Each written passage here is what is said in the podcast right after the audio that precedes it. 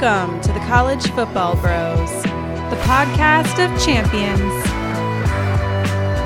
And now, here are your hosts, Michael, Ryan, and Trey Newman.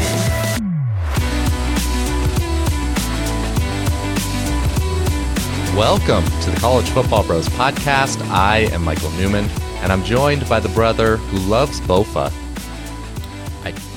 Okay, that's me, Ryan Newman. I don't know what Bofa is. okay, Wow, Ryan. you're lucky you s- it stopped there. You're lucky this is a PG podcast. Uh, I'm also joined by the other brother who wants CDs. This me, Trey Newman. I'm gonna have to look this up after pod. I can't believe you've never. You don't know Bofa? Where have you been? Oh man, this is it's inappropriate. Bofa D's. Anyway, uh, we got a lot to get to today. Uh, we're gonna give a few takeaways from Week 15. We're gonna discuss, of course, all the craziness on the coaching carousel. We thought it might not be a, a crazy offseason with that, but looks like it's it's happening. And then we'll preview uh, the upcoming weekend and, of course, the playoff race. But first, we've got a couple announcements. I'm going to get to both announcements here. Uh, one is that we're going to put uh, some more content on YouTube moving forward. So, uh, in addition to every week we, we put up a video version of the podcast, we're gonna we're gonna try and have a, a short bonus episode on to go a little bit deeper on a specific topic. This week, we're to discuss the Auburn head coaching candidates, our top five uh, favorite candidates for them. Hopefully, they don't make a hire here right after we release it, but if they do, so be it. Um, so yeah, be sure to subscribe, like our videos there. We'd appreciate that. And then also another way you can support us is on Patreon uh, because this Thursday at 8:30 Eastern we're going to have a little holiday Zoom party. So we'll just talk football, hang out. One of our uh, patrons, Kenny from the the Prospects 101 podcast, is going to be hosting a trivia night. So that should be fun. Uh, so yeah, hope to have some good turnout there. Again, that's patreon.com slash college football bros. Five bucks a month. Five bucks a month helps support us. And uh, yeah, it's just a, a fun little community there. So that's actually one more, one more announcement comes from Yes. Ryan and it is uh, from our sponsor. Yes, our sponsor is uh, myfrontpagestory.com. It's a great service. So, what they offer is you will talk to um, one of their writers um, about a significant person in your life. Could be a spouse, could be um, you know your wife, your husband, mom, dad, grandma, grandpa, anybody that you just want to write an, like a nice story about. And so you'll talk to a writer, and they will help you craft like a really neat story um, and they'll you know include quotes from your conversation that you have with them about a 10 15 minute conversation that you have with the writer um, and what they'll do they'll write a cool story and they'll put it on like the front page of like a, a newspaper so it'll look like just like it would on the front of a newspaper they'll they'll send it to you framed um, it's a really kind of thoughtful gift um, so the person that's receiving it obviously will really appreciate it. It's such a sentimental thing. They can hang it up uh, in their house, something they'll always have to kind of remind them of one of those nice things that you did. So I mean, it's a great uh, holiday gift, of course, but it's also for great for any other time. It could be for a birthday. It could be you know we got Valentine's Day coming up around the corner, so that would be a fantastic gift for that. So it's just something that's a, a really thoughtful gift. It's a real tearjerker if uh, if you're the one receiving it. So um, it's a great story. I mean, it's great, uh, great gift. Really thought thoughtful. So uh, go to myfrontpagestory.com. Use the promo code Bros20 to get 20% off uh, of your purchase. Um, and I'm actually setting mine up. Uh, I'm doing mine on Thursday. I have my conversation, my my phone call set up with the writer there. So um, Nice. I'm I can't wait to receive that. That's going to be great. Wow. yeah, sure. Just just for you, Mike. yeah. But uh, looking forward to doing that and see uh, getting. Uh, I, I've I've seen some of their work. It's really cool. So I know my surprise surprise person will will enjoy it. All right. There we go. Uh, myfrontpagestory.com, promo code BROS20. All right, let's get to college football now. We've got LSU at Florida. We got to go over from, from week 15. Just a crazy game. LSU, of course, won 37 34 in an un- uneventful manner. You know, just Yeah. nothing, nothing, Pretty typical. nothing special, actually. Uh, What'd you see here, Trey? No, I mean, so if you're listening to us, you're a college football fan. You know, you know what happened. But Marco Wilson throwing the shoe, getting the penalty when LSU was going to punt away towards the end of the game, is really one of the craziest things I've I've ever seen. I immediately thought of the Austin Powers scene of who throws a shoe. That was my Same here. my first one. Same here. But but that also just that whole event also overshadows the fact that Cade York for LSU drilled a 57 yard field goal to win in the fog. It's is crazy. You know, we had to watch from the overhead spider cam because of all that fog. He nails it. I mean, but the whole game, it was you could kind of see there were just moments where it felt like LSU's night. Earlier, that the interception that deflected off a hand, a helmet, and the guy laying on the ground and gets up. I mean, it was just the bounces were going their way. The post game win expectancy on some metrics was like LSU had no shot to win if they replayed that game. Just the series of events and turnovers and throwing shoes is just Yeah. It was it was it was destiny. But but big picture, you know, Florida was a long shot to beat Bama, but the shoe throw could potentially cost them a shot at, at getting to the playoff if if they were to. Yeah. Absolutely. Uh, yeah, I, I, oy, oy, oy. I, I feel for Florida, man. Uh, that's a tough way to lose a ball game. Um, my goodness, especially considering that they were just they were the better team. I mean, there's no doubt about it. They were they had nearly 200 more yards than LSU. Um, they obviously were minus three also in, in turnovers, which you know one of them was extraordinarily lucky. Um, and yeah, I, I feel for Marco Wilson. That was not a not a uh, a smart move. And then you guys see Dan Mullen's uh, response to that. I mean, what's he going to say? It's a tough call, but like, you know, I threw a shoe. Like, Yeah. it was deserving of a penalty, man. He threw his shoe halfway down the field. That was not cool. So, uh, anyways, I don't know. I, I for Florida here, I know it, it. They lost the game to LSU, who's not a very good team. Gal, it's just it's. I'm we the committee rankings just came out, and I'm glad the committee didn't like drop them ten spots or anything like that. I don't think that's deserving of you know one play or two plays. Um, Florida was without Kyle Pitts, by far their best player. Um, I guarantee you, if they had Kyle Pitts, ball game would have looked a lot different. Um, so brutal, brutal. But uh, Yeah. Florida's still Florida's still maybe a top five, six team here. So I, I'm you know it's it's tough they lost. They might be as far as, you know, how good they are. Because honestly, yeah, after this game, I don't feel like that different about them as a team, but they did lose, you know, even Yeah. though they, like Trey said, it was, uh, Bill Connelly had it 99.4% win expectancy for Florida, which was the, the highest, you know, of a team that lost all year. So, so yeah, I don't feel that much worse about them. But yeah, the, a loss to a this year mediocre LSU team has to hurt like that, and, and it will. So we'll we'll talk Yeah. about Florida's playoff chances later in the episode. Uh, but spoiler alert, I think this lowered their chances of making the playoff. That's just my opinion. Wow, it's bold. Yeah, thank you. Uh, all right, let's. Uh, we got a, a few more takeaways from from week fifteen, uh, two each. So Yeah. Ryan, what do you got? First one, I'm going to go with uh, the North Carolina Miami game here. Just whoa, North Carolina just absolutely unloaded on on the U. Um, I, it was crazy. They North Carolina had 778 total yards. That's insane. Because Miami, it's not like Yeah. I mean, this this isn't like a crazy AAC or Pac-12 UCLA. Uh, Wash Wazoo game. No, this is this is the U here that's supposed to have a good defense. They had 554 rushing yards. They had one guy, Michael Carter, rush for over 300. Their other guy, Javonte Williams, ran for over 200. It's like It's it's an- the it most just- by two players uh, from the same team in the same game ever, and it, it actually it- broke. Uh, the, it's weird that that record has been broken twice this year, and they've kind of passed happy era. But the the previous record was just a few weeks ago with um, Jaret Patterson and whoever his backup is. Marks. Well, yeah, the truth, Marks. yeah. Um, yeah, it was just utter, utter annihilation. But you know, this Miami team, it kind of reminded me they were they were eight and one. You know, going into this game, they were top ten. You know, a good team, but it just kind of reminded me of the Mark Richt team they had a few years back with Malik Rosier, where they started ten and zero, and Malik Rosier. Yeah, I was, I was about to correct yeah. you. Ooh, ooh, yeah. but uh, you know that team wasn't that good. They ended up losing their last three games pretty handily. So this year just kind of felt similar. Like okay, they were having a good record and stuff, but they just they they weren't that great. And I mean, I didn't expect this, but uh, you know, I mean, I guess good for the U this year. They're kind of maxing out as many wins as they probably should. They've had a lot of close wins, but you know, they're just not a top ten type team at all right now. okay. Yep.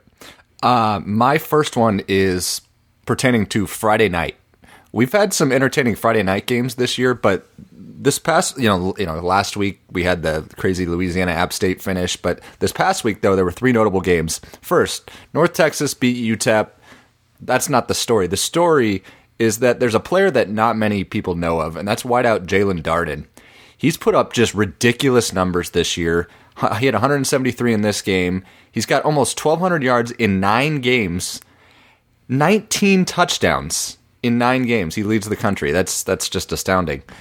I Um, posted on Twitter the only player with with more receiving touchdowns in his first nine games uh, since 2000 or probably ever is uh, I think Corey Coleman from BY, or BYU from Baylor did Wow. it uh, several years ago. Yeah, okay. I can see that. Um, the other game, the second game, the Territorial Cup, Arizona. My goodness, ASU seventy to seven. It, it got Kevin Sumlin fired, uh, but walk-on running back Jackson He scored, and he's believed to be the first Chinese-born player to score a touchdown in major college football. So that was pretty cool to see. Very cool. And then finally, one of our stories of the year on the podcast, San Jose State. They capped off an unbeaten regular season by beating Nevada, and they punched their ticket to the Mountain West title. We've tr- we've talked about on this podcast for multiple weeks now the the turnaround that they've had. Brent Brennan, coach of the year in the conference, coach of the year candidate nationally. Um, they won a home game in Vegas since they had to leave because of COVID pro- lockdown. So Who's not playing in Vegas right now? Yes. they were. I was getting confused watching that game. It was like says New Mexico in the in the field, then you got San Jose It's and odd. Uh, somebody else playing, and then it's like what? yeah, but uh, but a good Friday night. All right. Well, my uh, my Saturday night was pretty good because USC is money in the fourth quarter this year. Wow. They uh, they were down twenty eight to ten in the second half against UCLA. Ended up coming back to win, um, but it was it was crazy at the end. UCLA hit a go ahead field goal. They were up 38-36 with 52 seconds left, but immediately USC gets a great return. Then they throw a deep ball to Tyler Vaughn's great catch there. Great And- catch. and- and then you're thinking, like, what do we do? Do we kind of run the ball, waste some clock, and kick a field goal to win? Well, apparently Kedon Slovis audibled into this, which is almost hard to believe. But he threw a fade to um, uh, Amon-Ra St. Brown for the win, so that was that was pretty awesome. Um, so at, at one point in this game, they had a 6.3 USC had a 6.3 uh, percent win probability per ESPN. Uh, earlier this year against Arizona, they had 14.9 percent in in the fourth quarter, and against ASU, they were one tenth of one percent uh, late in the fourth quarter. So they've just had some miraculous comebacks. Kedon Slovis since last year, 76% completions, 13 touchdowns, zero interceptions in the fourth. It's ridiculous. I was um, His career. Yeah, that's astounding. His career, yeah, exactly. He's a freak. But I was actually curious about the. I'm generally curious. I don't know the answer, but USC in that scenario, you never see a team throw a fade like that. Most teams would just settle it and then kick a field goal. In the end, UCLA ended up getting a pretty good look at a hail mary, like at the you know 45 Yeah. yardish. I'm just very curious to know what the odds would have been if they ran the clock down, kick a field goal. I don't, I don't know, but it was Well, No, they didn't- USC didn't have any timeouts, right? UCLA. They- No, USC didn't Oh. have any timeouts. right? USC. Didn't, no, we didn't have any coulda- timeouts, so it, it did make it a little dicey to to run the ball and then Yeah. Yeah. have to spike. But if you you could spike it with I, what I didn't want to do was have to spike it with under 10 seconds left because then you risk a false start, which False is a start. 10 Yeah, second yeah. runoff game over. So I was uh, I was worried But, about like- that, but but you're right, Trey. I think like maybe running just kind of centering the ball and then spiking it with like 15 seconds kicking a field goal is that higher percentage? I don't know, but but it was uh, when they threw the fade, you were kind of stunned because you don't, you're not used to seeing it. But it was awesome. no, I was not But expecting it. the the good thing was they had to UCLA had to score a touchdown on the return back. You know, so Yeah. if they were going to go up like one, two, or three USC uh, and that tens you know end zone per, thing, I probably would have changed my mind. Like, uh, maybe you should have done like waited. But since UCLA had to go score a touchdown.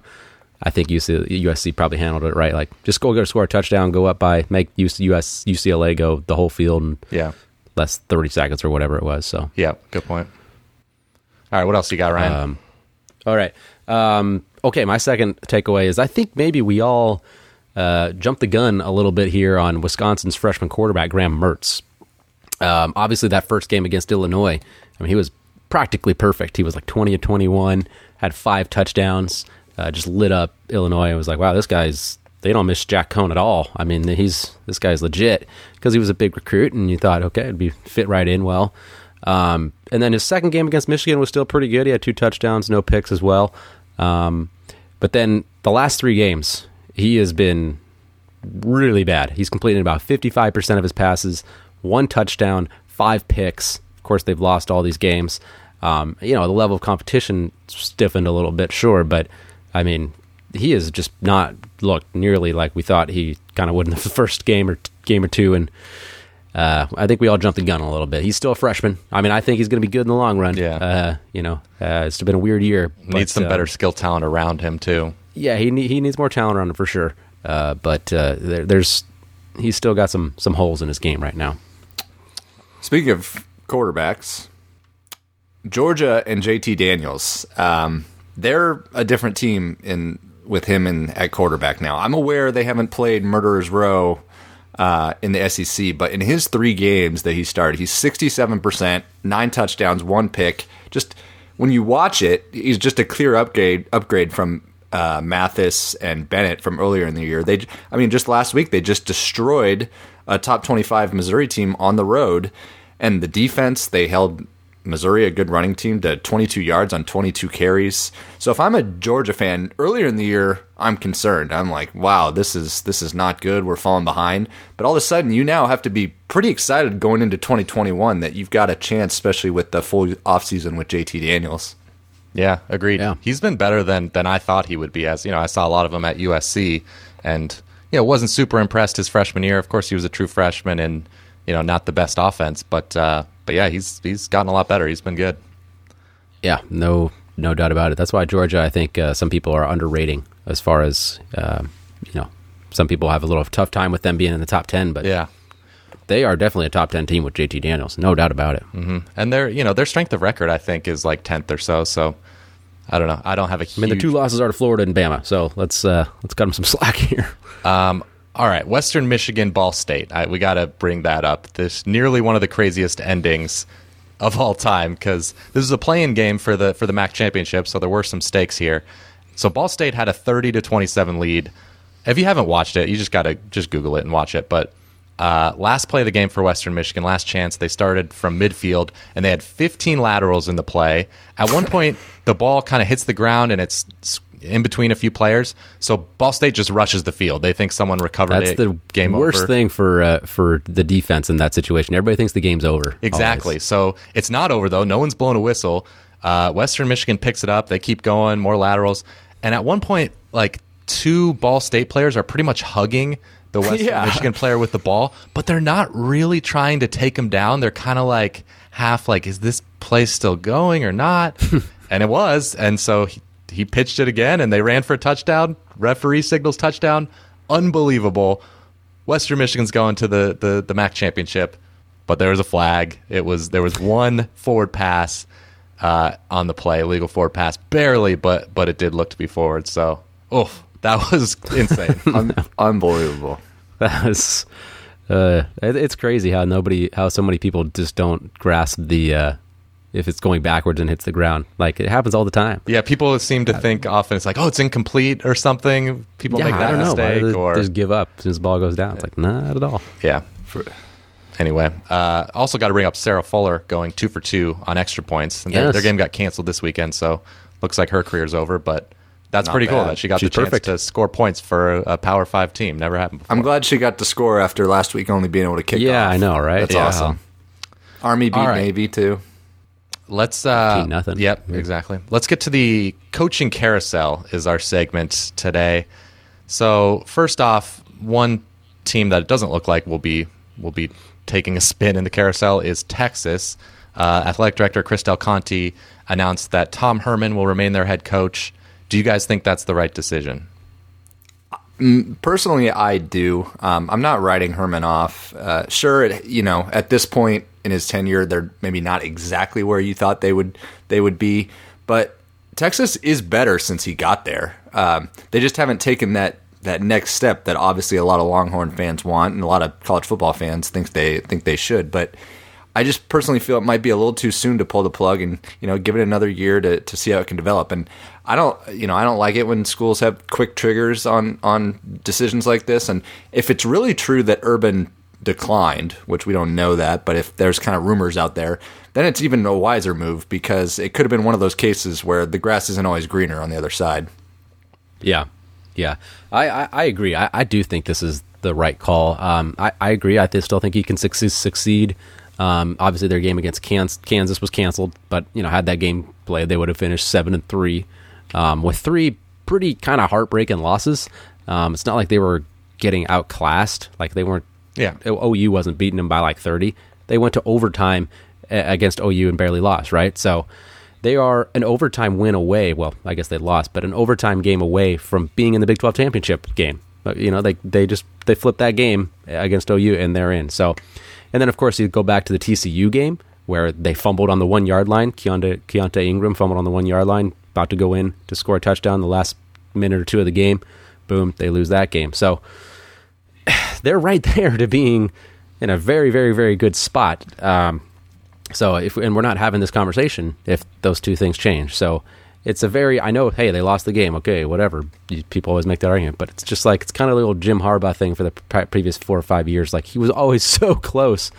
Hard yeah. to hard to do it. Although it's not the best argument now. It's Michigan stinks, but right. Well, and uh, you just like with Texas, you look at their. Uh, you know, say their power rating or predict in their rating and predictive metrics, they're not where they should be with your Texas, but but they're not. It's not that bad. And like you said, Trey, they've sky got isn't falling.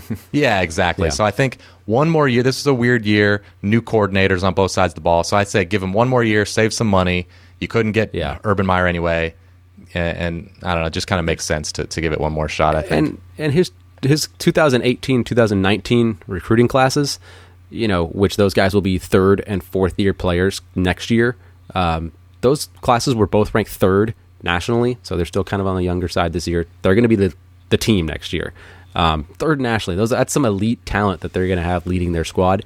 But if you go back the year before that, 2017, so the guys that were like seniors mainly this year, those guys were 25th ranked, and according to 24 7 Sports. So that's that's a massive mm-hmm. difference there. So I think uh, this next coming year is like okay, he's got all his talent. There's really no excuses at all. Um, top rank top rank recruits, your your guys that you've had for a long time, put up or shut up for real. Uh, I, I, think he deserves at least one more year. Yeah, we kind of thought this year was the put up or shut up, but it, he kind of put up just enough in a weird year to, yeah, to exactly he did. But and it's a weird year. So all right, and, let's get to the firings though. The big one, of course, Gus Malzahn has finally been fired after rumors for years. Uh, after going six and four in in the SEC this year. Um, so my thoughts are he did a, a, good job overall in his tenure. He nearly won a national championship in year one. He beat Saban a few times. Uh, just a few years ago, 2017, they were a game away from making the playoff. They were in the SEC title. Um, and he always seems to have one of the toughest schedules in the country um, with tough out of conference and, of course, playing in the SEC West. So I think his, his one loss records, you, could, you can kind of chop off a loss every year, and that would kind of be more fair uh, depiction. But so, having said all those things, I'm still okay with it because it might have just gotten stale. The fans aren't happy with him. If the boosters are willing to put up 20 million to, to have him go away, then and, and start fresh with someone new, then I, I don't have a big problem with it. I I think the nail in the coffin was the Iron Bowl where they just got smoked and they were outclassed. But I personally, I don't know. I I don't feel like you make a move like this and spend all this money if you don't know who you're getting. Like they better make a splash higher because like with Texas, I don't know if the grass is always greener on the other side. Like Auburn is a tough it's a really good job, but it's really tough when you consider they're in the same state as Alabama. They're playing the SEC West and yeah. their crossover every year is Georgia. Like that's that's tough sledding. So it's just I feel like whoever comes in the only success for a new coach is basically winning the SEC, and that's a tall order right there. I mean, but I, I do hear the, the yeah. argument that maybe it's a little stale and whatnot, but uh, I just they I hope they I hope they they nail the hire. Yeah, that's uh, I, yeah that, yeah. It, it's it's tough. I mean, he, he was winning more than he's averaged more than eight wins per year. Um, with some Michael Michael said with some routinely brutally tough schedules like like last year they played seven ranked teams. Um, that's that's a lot of ranked teams. They beat Alabama last year in the Iron Bowl. They won nine games. I mean, that was a really really good year in 2019 that that Auburn had. Um, you know, even this year, I, I know they got whooped by Bama, but who hasn't gotten whooped by Bama? They were six and four, and against only SEC teams. And you know, if you have a non-conference kind of like usual, that's you know an eight and four, nine and nine and three type of team. Mm-hmm. Um, and you know, we knew going into this year, at least a lot of most uh, reasonable people that follow uh, really closely, Auburn probably wasn't going to be that great this year. This probably wasn't going to be Gus's best team with the amount of talent that they lost on in the trenches. Um, I knew they had a quarterback coming back, but you know those trenches are trenches are kind of the main deal. If you lose all that, it doesn't matter who your quarterback is. So um, you know he's got a really good past few recruiting classes. The talent's still going to be really good coming in next year. So I don't know. I may be in the minority here, but I think they should have kept him. Um, I think he's done a good job.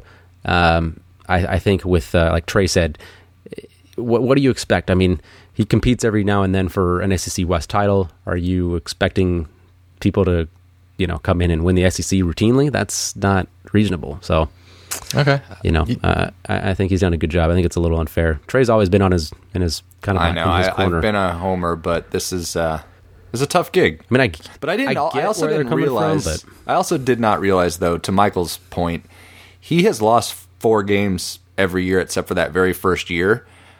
Um, granted the tough schedule, but I, I was a little surprised to see that. I thought it was a little bit better. Yeah.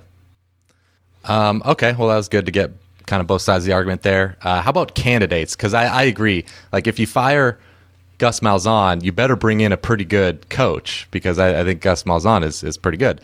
Um, so we're again we're going to go more in depth in this in our YouTube video, but Hugh Freeze, Billy Napier, and Mario Cristobal I think are maybe the three best candidates that are that have been thrown out as as you know uh, highly likely you know candidates. Um, Kevin Steele, the current defensive coordinator, is getting Oof. some buzz. Apparently, has some support with a lot of buzz boosters. That to me would be very underwhelming. Not that he can't be successful, like we always say, but like you're getting rid of Gus Malzahn and you're hiring the defensive coordinator who I know it was a long time ago, but his previous head coaching stint was at Baylor, where he went one and thirty-one in Big Twelve play. I don't know. I mean, it, it like I say, it could work out, but I would be underwhelmed. I would totally be underwhelmed, and he's he's been part of this the Auburn culture that's been in the program the last what however however long Malzahn's been there seven eight years. But um, well, yeah, that would be been there uh, for I don't know. Oh, that's true. Yeah, but still, he, he's he's yeah. still part of this this recent regime. So, anyways, um, yeah, that that would be crazy. I think Hugh Freeze would be intriguing just because we've we saw what he did at Ole Miss. Obviously, there were some sanctions, but he's no question he's proved at Liberty that he can succeed. He he knows how to coach up an offense.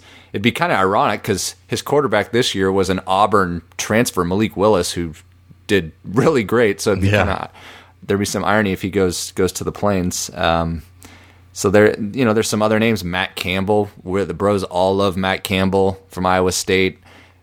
Best program stretch in, in history there. No reason to yeah. think he couldn't succeed somewhere else. Um, any other names you you think about, Ryan? Sark, Steve Sarkisian. Yeah. Mm-hmm. I mean, it leads a couple of the best offenses ever uh, at Alabama, so it wouldn't be it wouldn't be a bad hire. Um, yeah, that's.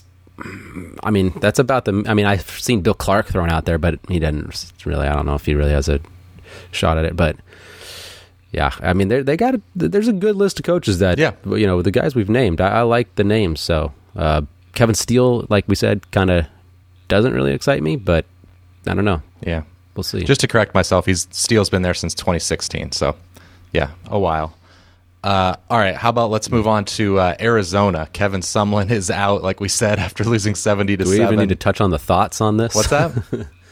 Do we need to really t- talk about the thoughts? Yeah, I think it was one? fair. Uh, what candidates do you like, Ryan? yeah, uh, candidates. Uh, Brent Brennan, uh, killing it right now at this year at uh, San Jose State. Um, I mean, if you have success at San Jose, that's uh, that's saying something. Um, two other guys that I'm kind of thinking of: Kalen DeBoer. Uh, we all like him, former Indiana offensive coordinator, kind of turned them around offensively, and then has done a decent job at Fresno. And my last guy I'll go with is Alex Grinch, the the uh, OU defensive coordinator. He's obviously led a resurgence there for the OU defense. Did a wonderful job at Wazoo, as we know, so he's familiar with Pac-12. Um, I think he'd be a good hire, and they obviously need a fix on that side of the ball. So Yeah, yeah. Grinch would be. Um, one Good guy you didn't that. bring up, Jay Norvell at Nevada. Um, he's obviously done a, a good job there. Uh, even Sar- Sarkisian, if he wants to come back to Yeah. the Pac-12, that that could be a good hire. Offensive coach uh, Sean Lewis. I'd be a great hire for Arizona. I think. It would, yeah, uh, I think so. Sean Lewis from Kent State, another offensive guy who's done a, a great job. So, I don't know. With with the job like Arizona, I feel like the bar's a little bit lower in terms of the hire. I, I think there's quite a few guys that that would be. De- I mean, Bryan Harsin would be kind of a, a dream hire if he's willing to take take it from I, Boise. I would love. Yeah. I would like Harsin. Um, b- back to Sumlin though. I just I'm so willing to admit here, like I was so wrong on him. I thought same. I thought he was the perfect hire for U of A. Not maybe some major program, but like especially when he inherits Khalil Tate. Like I did not see this coming at all. I just proves that you know I don't. I obviously don't know everything. um, but there's there's another there's another name that I saw which was kind of surprising. It was Joe Salave'a, the Oregon's code defensive coordinator. He played at Arizona. He's actually one of the betting favorites early, which is kind of surprising because his name doesn't get thrown out there that much. But uh, and Michael, what about Graham Harrell? Oh yeah, Yeah. Graham Harrell from offensive coordinator at USC. He's done a very good job there. That would that would be a good hire too. Yeah. So yeah, there's a there's a lot of decent candidates for U of A there. All right, Lovie Smith, the last uh, firing we got here. Lovie Smith is out at Illinois. Do you think that was that was fair to get rid of him, Trey?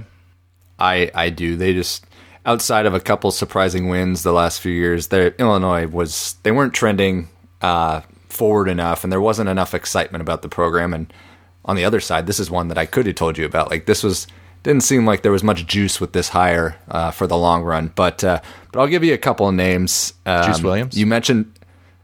Yeah, you mentioned earlier, Michael uh, Sean Lewis, the young hot name from from Kent State, nearby could be fun. He's he's obviously turned around Kent State from rock bottom. Uh, Jim Leonhard, Wisconsin's defensive coordinator, he's he's led a, a great Badger defense the last few years, similar or familiar with the Big Ten. Yeah, yeah, no doubt about it. Um, yeah, Lovie Smith, if being fired was the right call. I, I agree with that. Um, I, I think uh, we can kind of agree that Luke Fickell's maybe a pipe dream for for Illinois. I think Yeah, uh, they should call I him. would think. Give it a shot. I mean, They yeah, give it yeah. a look. But uh, yeah, I think Fickell's going to hold out for a little bit better gig than that. Uh, I've heard Bret Bielema being thrown out there. I've seen some Oof. references to him. Oof. I think he's with the that Giants would right not be now. exciting. Uh, I wouldn't. I don't know. I wouldn't necessarily hate it if I was Illinois.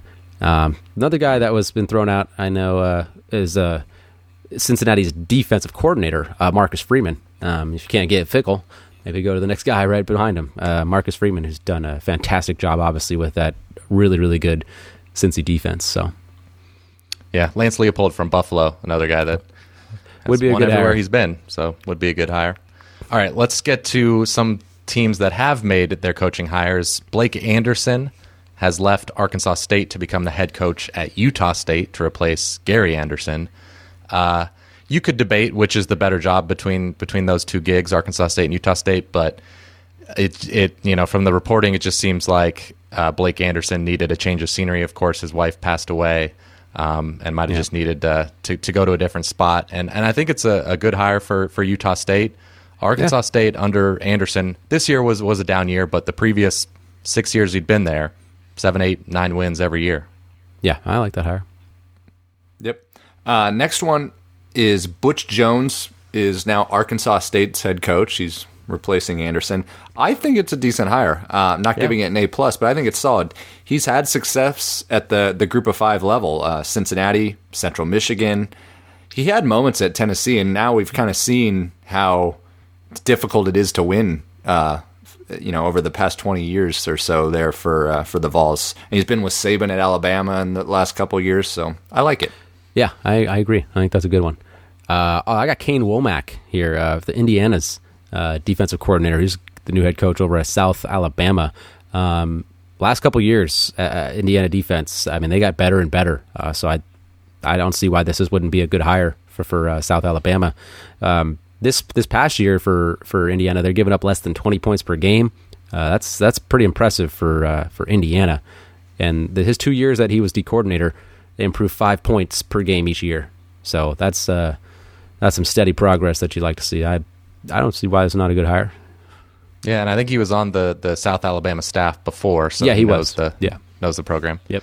Uh, okay, last hire we have is Clark Lea, Notre Dame's defensive coordinator, is now the head coach at Vanderbilt. And it makes some sense. He played at Vanderbilt, um, did a great job with Notre Dame's defense the last the last few years. To me, it's not super exciting. It, it kind of feels like the Derek Mason hire. Um, doesn't mean it's going to work out the same way. It just kind of has that same feeling as it's happening. Um, it's just always hard to judge a guy who hasn't been a head coach. Even it's hard to judge when guys have been head coaches. So um, who knows? But I, I personally would have preferred Will Healy. I feel like he would have brought more excitement initially to the program, kind of proven culture builder as a head coach. But people have good things to say about Lea, so Yeah. we will see.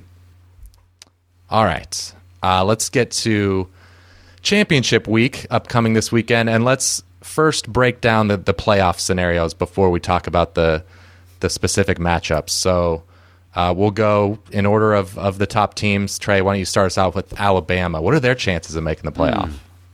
yeah, yeah. So obviously, if they win uh, against Florida, they're the number one seed.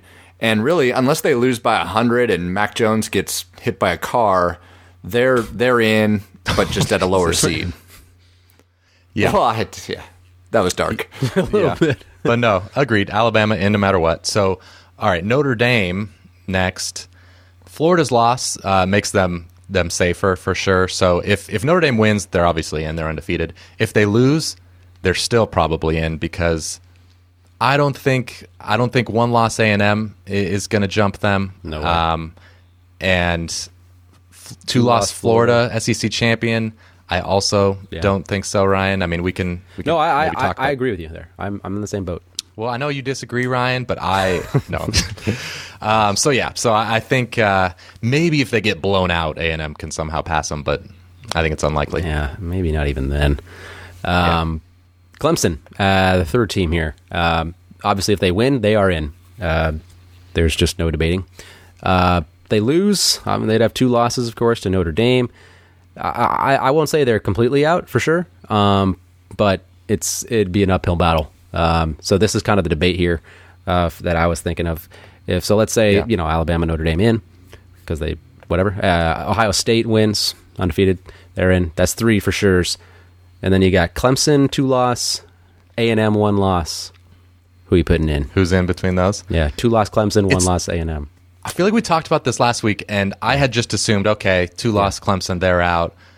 I don't know. I mean, I I'm not willing to bet my life on that because Yeah, Clemson will have two losses. Let's say it's close, two close losses to the number two team in the country. Yep. And one of them was without, you know, several key players, including their starting quarterback.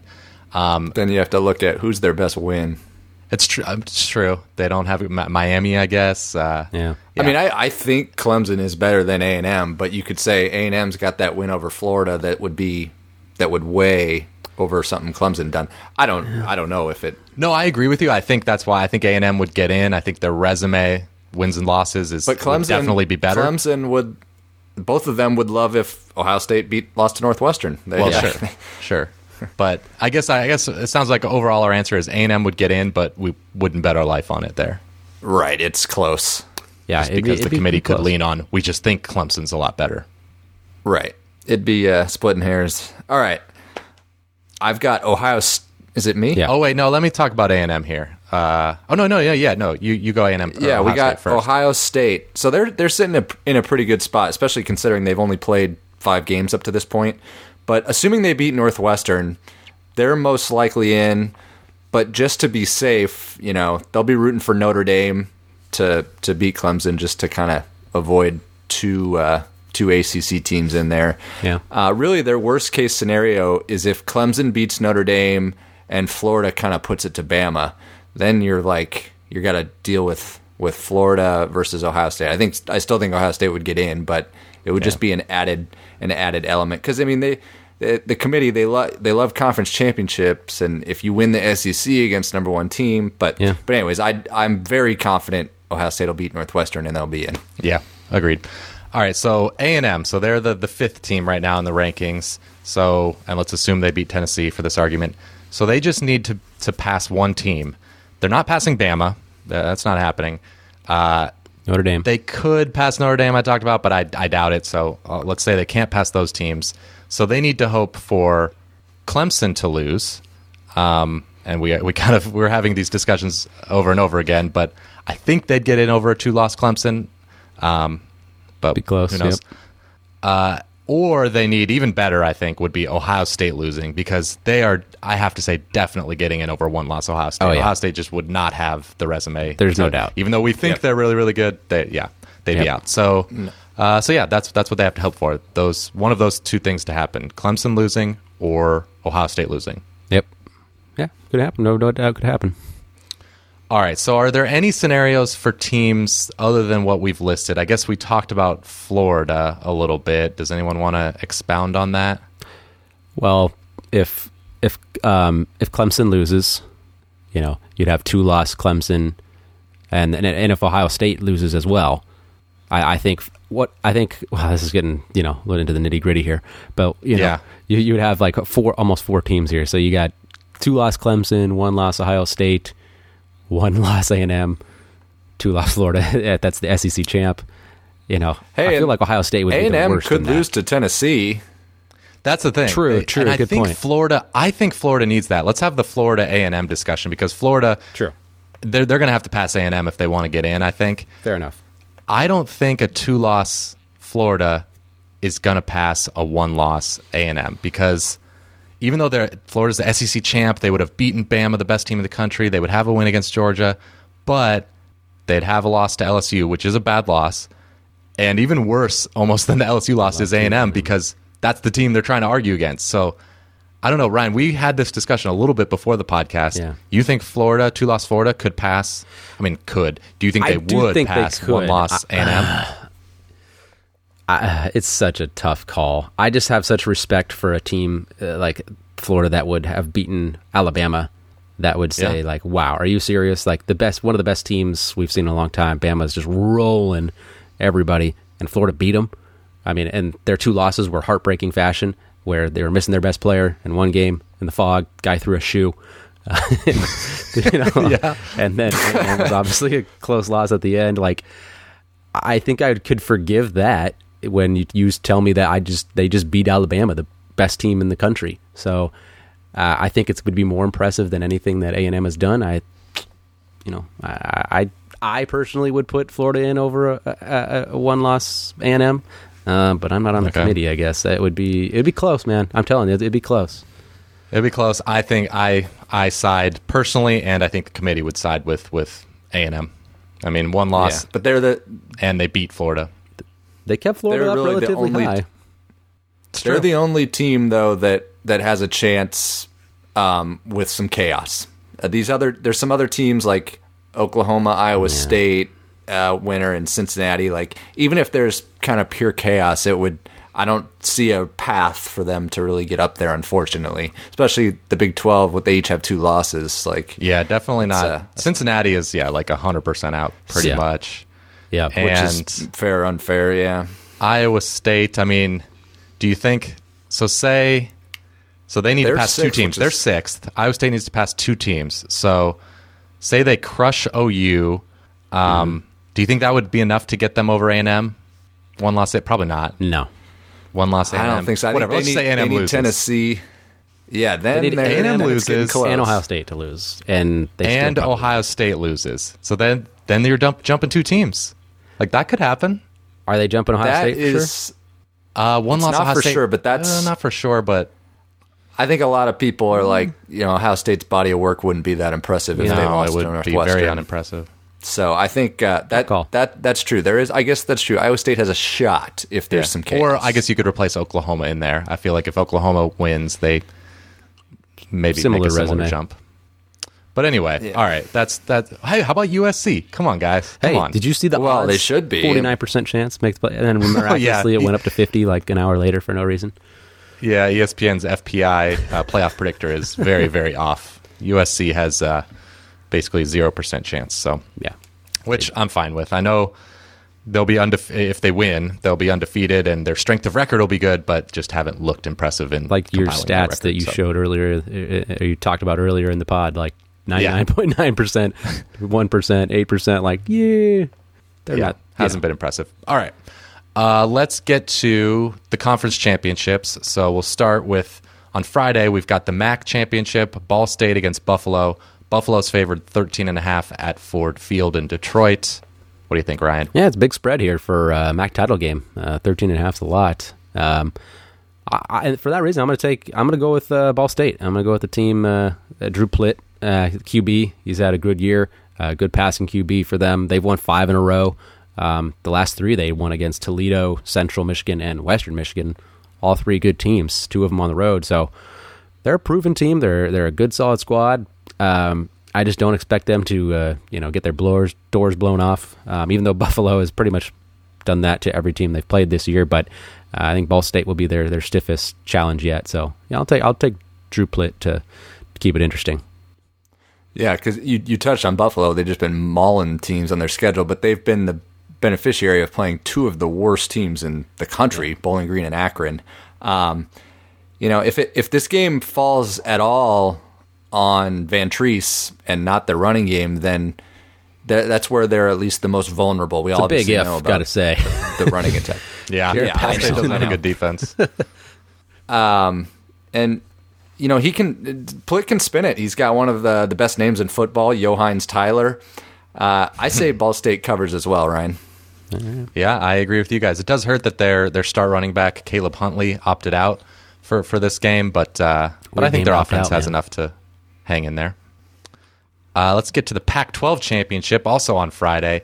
It is not Washington against USC because Washington had to cancel. That was my pick. Uh, oh, yeah, you picked Washington to win the Pac 12 this year?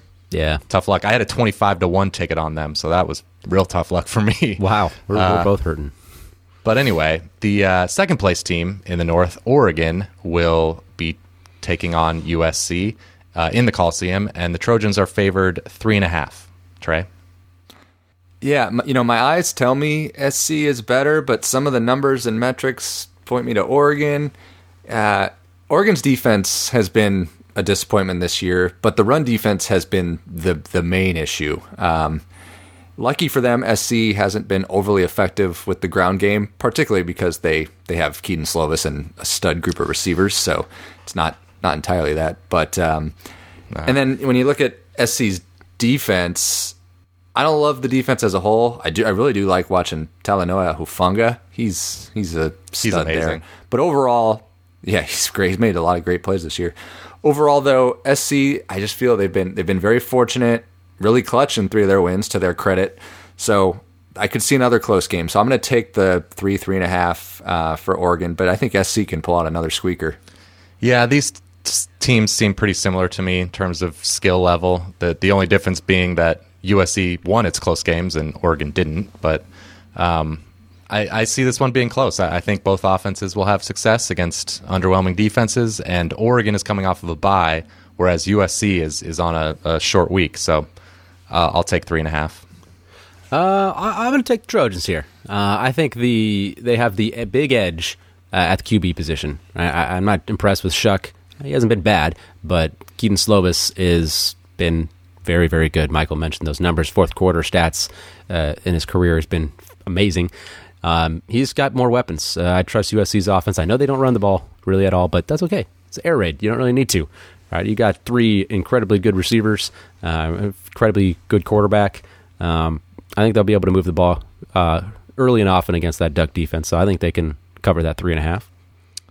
All right. Moving on to Saturday, we got the Big Ten Championship. Nebraska against Ohio State. Oh, let's go! Wow, oh, yes. let's go! Oh man, what a shame. We were this close. Northwestern. Wait, Nebraska Rutgers isn't the Big Ten title game? no, yeah, Nebraska Rutgers.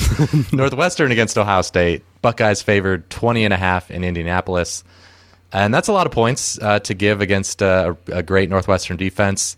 But I'm going to do it. This this Ohio State offense is just unfair with Justin Fields and all the weapons. I'm going to roll with them. I think they can put up 35 plus on just about anyone.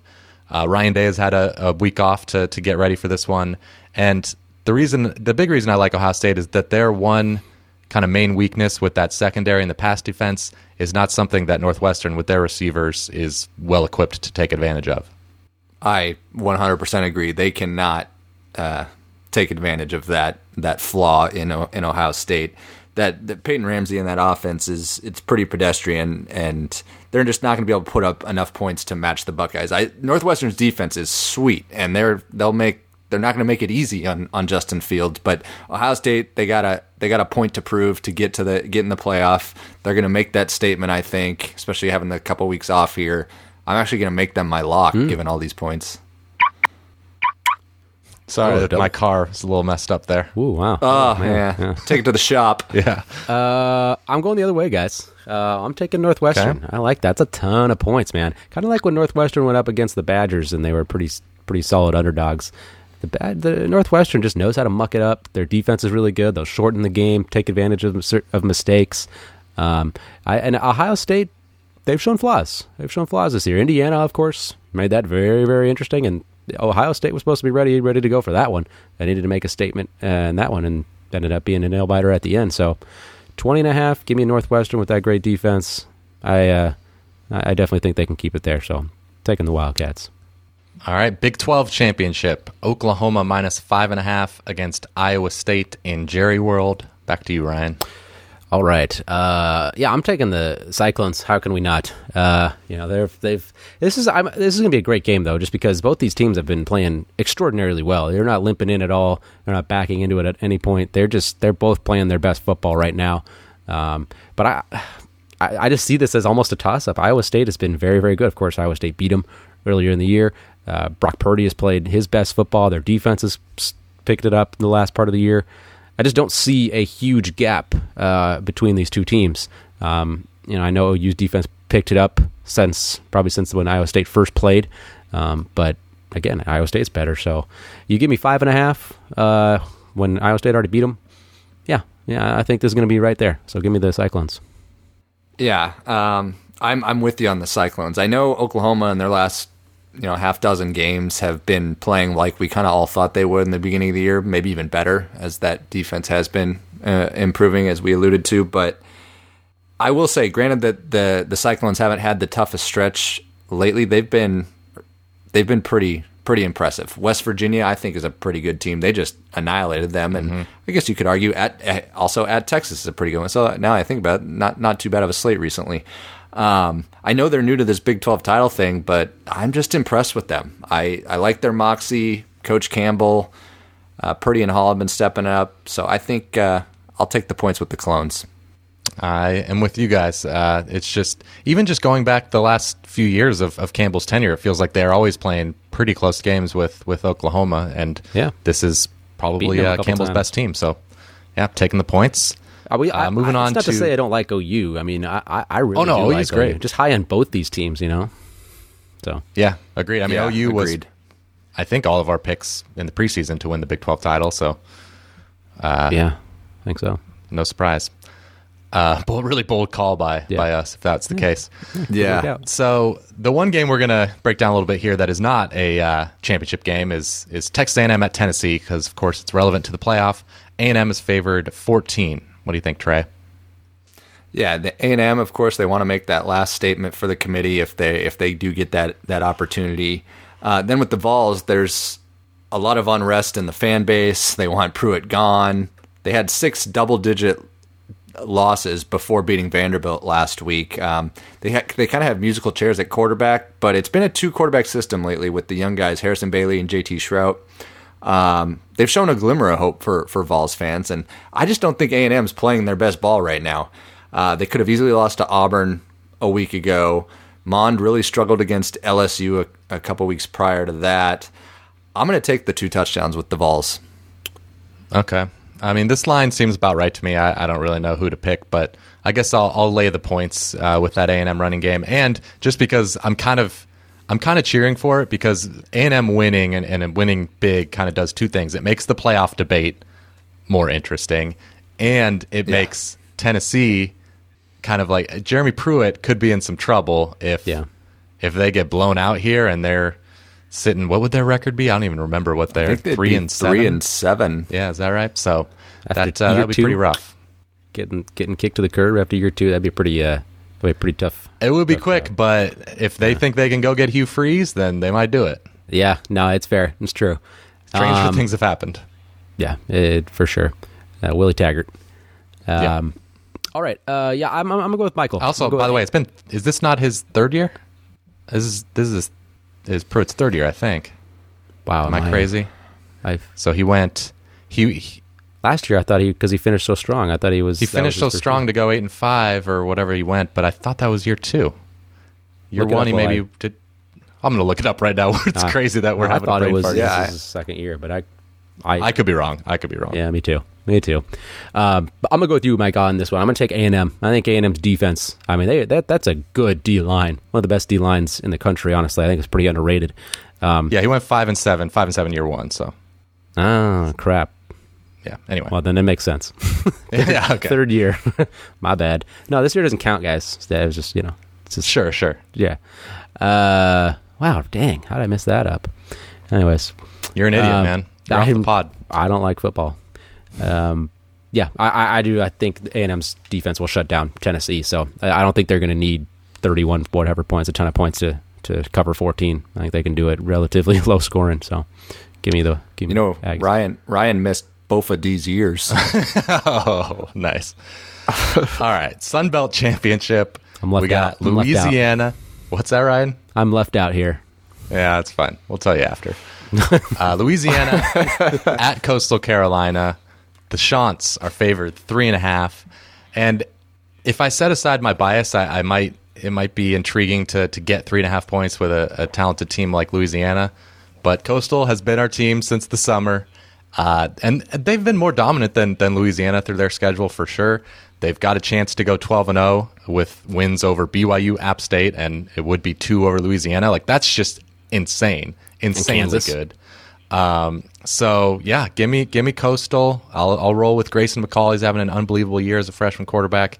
CJ Marable on the ground, the Heiligh Likely combo, uh, wide receiver and tight end. And we didn't even bring up last week their their uh, kind of miraculous last second win against Troy. I don't know about miraculous, but it was great. Clutch. Clutch. Trojan-like. that's, that's a good good word. It was. Yes. It was clutch. Um, you know, this is that that rematch from earlier this year where Coastal squeaked it out. Um, it's hard to go against our Chants, Chants but um, I'm saying they're going to win, but I am going to take the, the Raging Cajuns to cover. Louisiana had an extra week to prepare.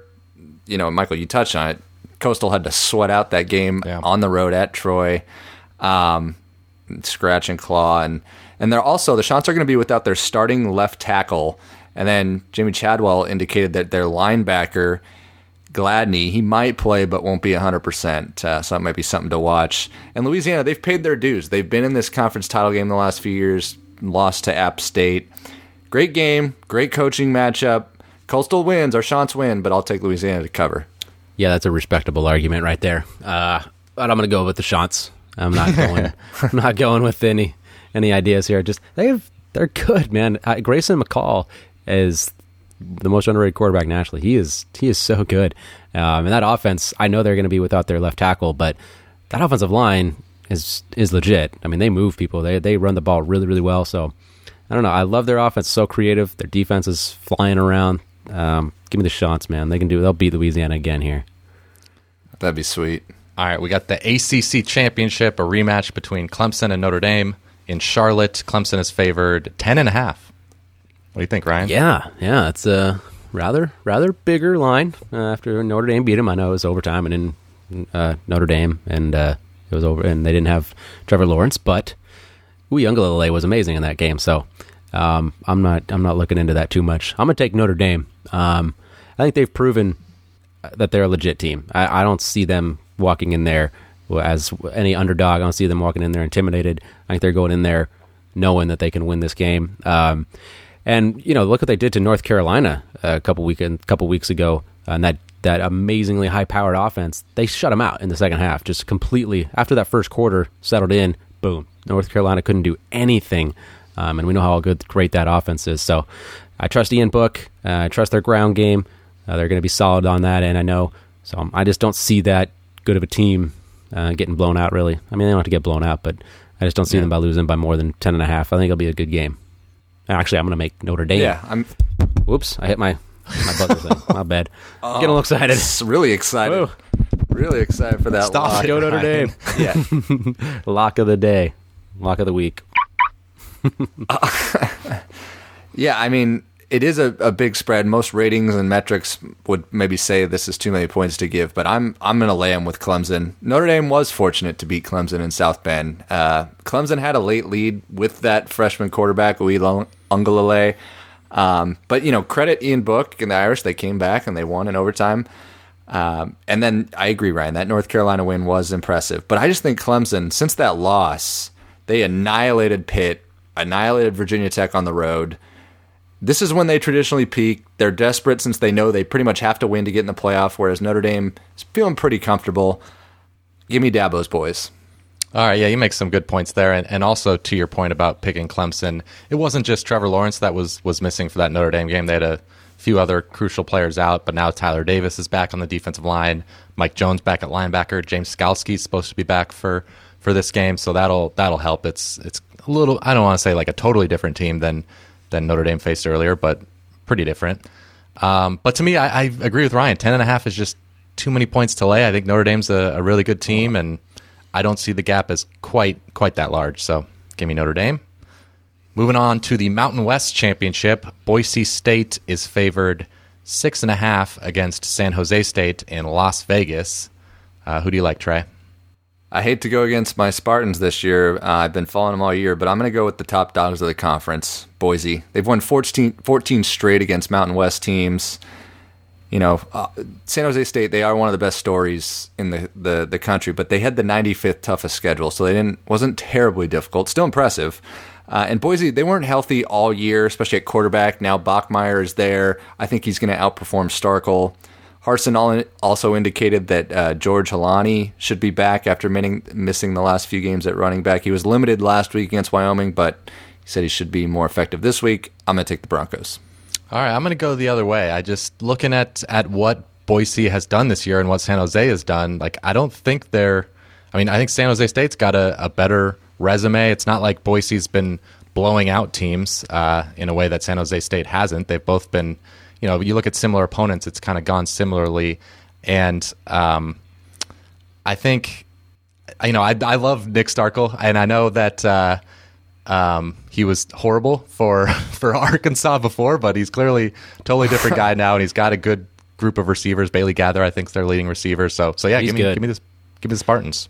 Yeah, I um, if you just kind of put the blinders on and don't look at the, who these teams are, just look at the resumes, like kind of almost like what Michael was saying. They're just, they're just. I don't see much difference here. Uh, so I, am going to take San Jose State as well. I love the fact that they throw the ball over the yard, and I love the fact that they go deep. Like it feels it feels like every other play. I mean, looking for Bailey Gaithers just running down the field, so they stretch that defense, um, and I just like the way it opens up. So Brent Brennan's done a great job. Spartans are team of destiny this year.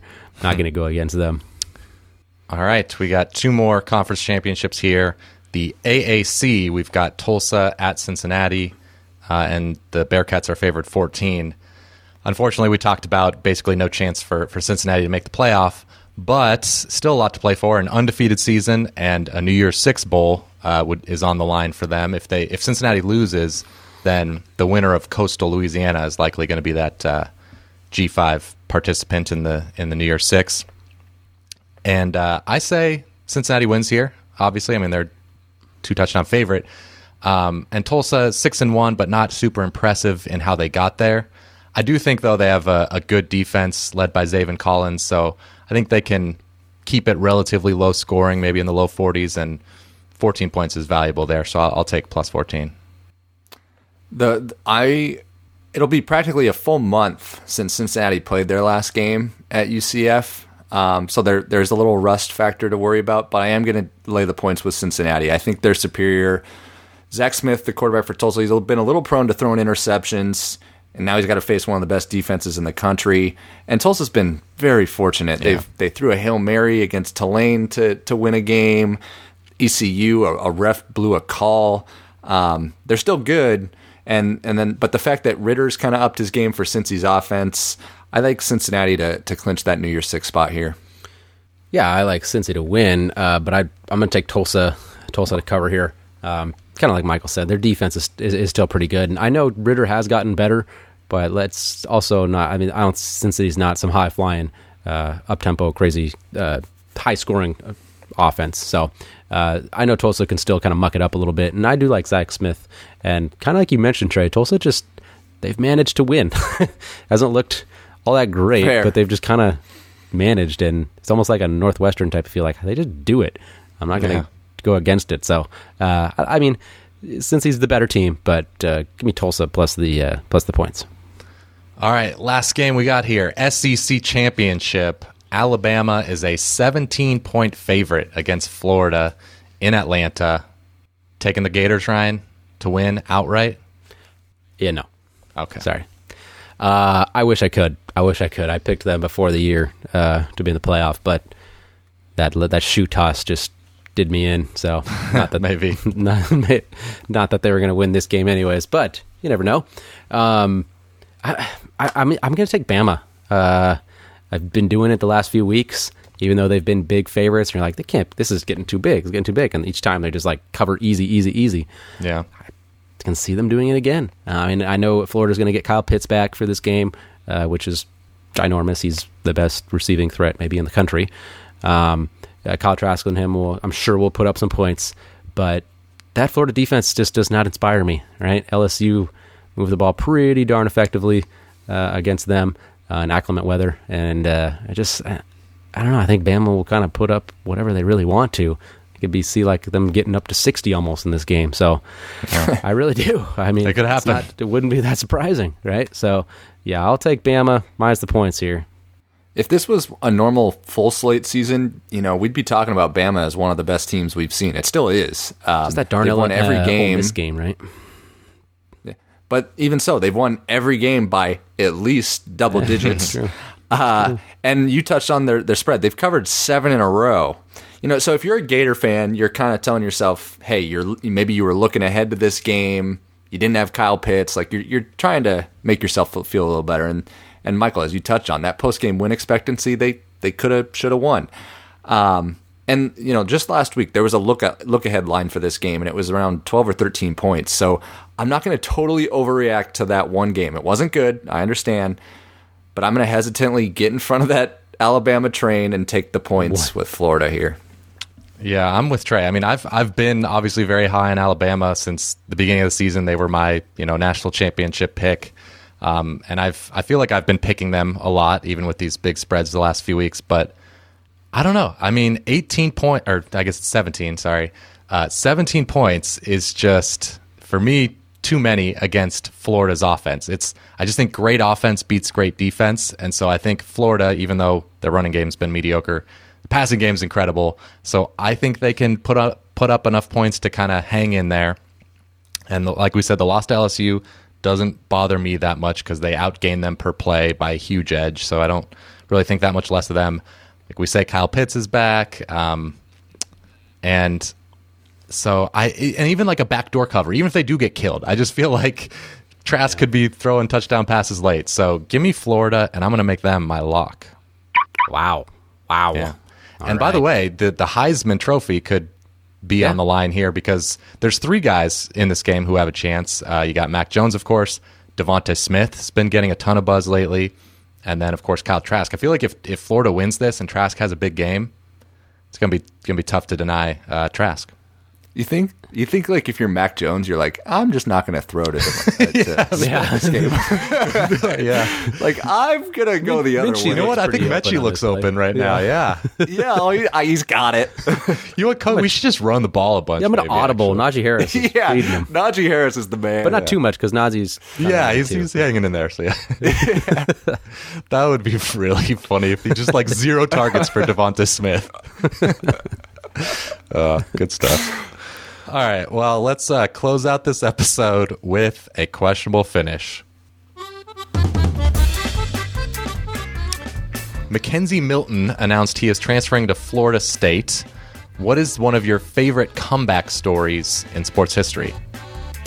I'm going to go with Seabiscuit and Red Pollard. Oh, No, horse race, horses, horse, uh, thoroughbred horse from about 80 years ago or so. Seabiscuit ruptured his a tendon in his front leg, you know, an injury that is usually not not a good sign for for horses. Um, but you know, not just their racing careers, of course. But then, of course, Red Pollard, he broke his leg in a fluke accident as well. So they they they both broke their legs and they're trying to recover. And boom, they come back and end up winning the Santa Anita Handicap, uh, and it, it, was just kind of a crazy kind of comeback for both of them. All right. Well, uh, mine is maybe not my. It's definitely not my favorite actually, but just kind of a memorable one was Brett Favre's 2009 season with Minnesota. Because the year before with the Jets, Favre had 22 touchdowns, 22 interceptions, but then. very next year, 2009, he comes back. He's, you know, of course, the drama with him retiring and whatnot. Uh, he had the lowest interception percentage in the NFL that year, and they almost made the Super Bowl.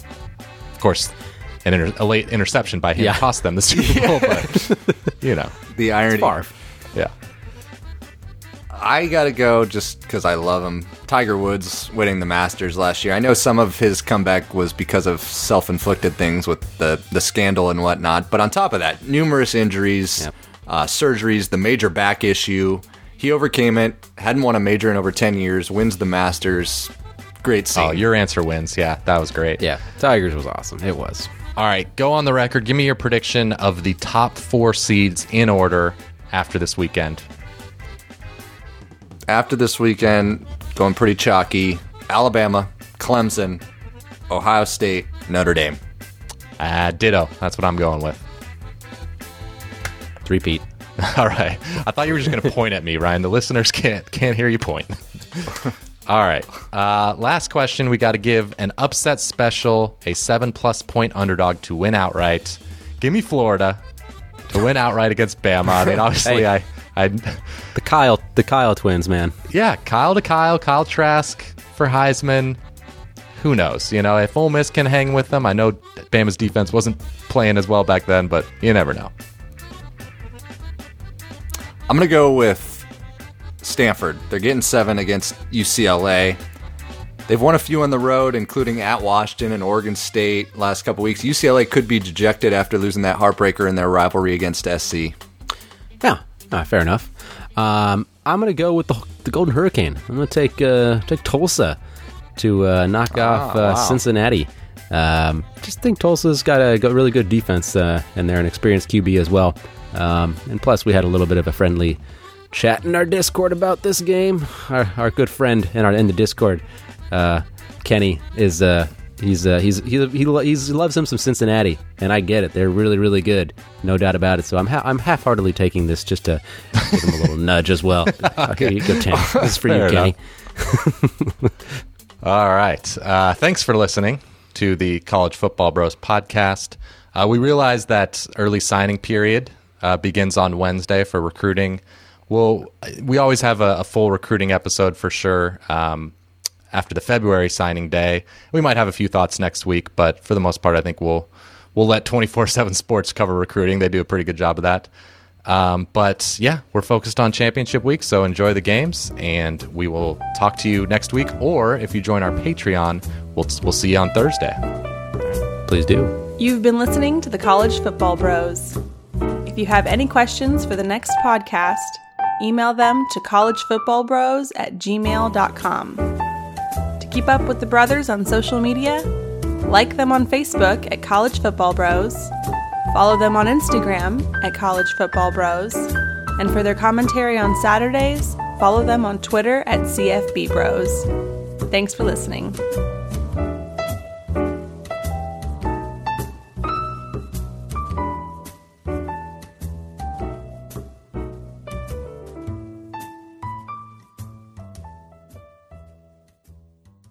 Cox can help make your home smarter and your life easier. Now you can use your Contour voice remote to connect to your home life cameras so you can view them right on your TV screen using simple voice commands.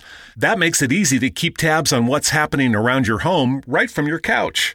Need to keep an eye on the kids when they're playing outside? Just say, Show me my backyard camera into your Cox voice remote and watch them while you're in the house. And if you're waiting for a delivery and want to make sure it's there on time, no problem. Just say, Show me driveway camera to check on it with your Home Life HD cameras on the TV screen while you go about your day. When you live in a home powered by Cox Internet, you can stay connected to what matters and let Cox take care of the rest. To learn more about all the benefits of your connected home, visit cox.com slash this is home today.